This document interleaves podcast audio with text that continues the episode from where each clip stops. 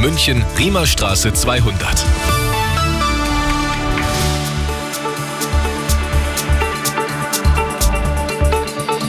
Es ist 6 Uhr. Ich bin Kevin Pfeiffer. Guten Morgen. Die USA wollen die Zivilbevölkerung im Gazastreifen mit Hilfe aus der Luft versorgen. Das hat US-Präsident Biden angekündigt.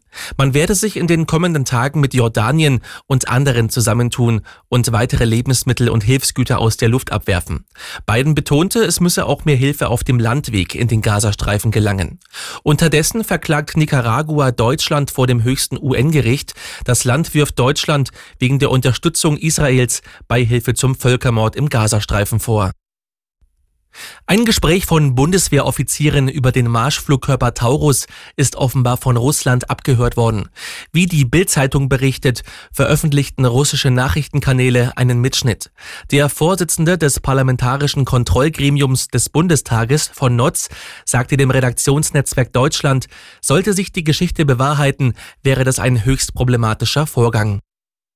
Eine Zeitenwende hatte Bundeskanzler Scholz nach Beginn des russischen Angriffskrieges vor zwei Jahren ausgerufen. Gesundheitsminister Lauterbach findet nun, eine Zeitenwende braucht es auch für das Gesundheitswesen.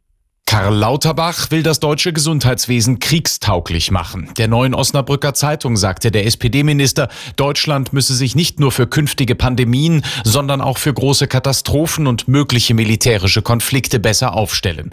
Im Bündnisfall könnte Deutschland etwa zur Drehscheibe bei der Versorgung von Verwundeten auch aus anderen Ländern werden. Wörtlich sagte Lauterbach, es wäre albern zu sagen, wir bereiten uns nicht auf einen militärischen Konflikt vor und dann wird er auch nicht kommen. Im Sommer will Lauterbach Lauterbach einen Gesetzentwurf vorlegen. Moritz Einzel, Nachrichtenredaktion.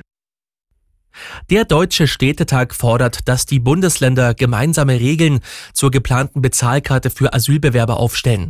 Hauptgeschäftsführer Dedi sagte dem Redaktionsnetzwerk Deutschland, die Länder müssten jetzt sicherstellen, dass die Bezahlkarte in allen Kommunen verpflichtend eingeführt wird, unter möglichst gleichen Rahmenbedingungen.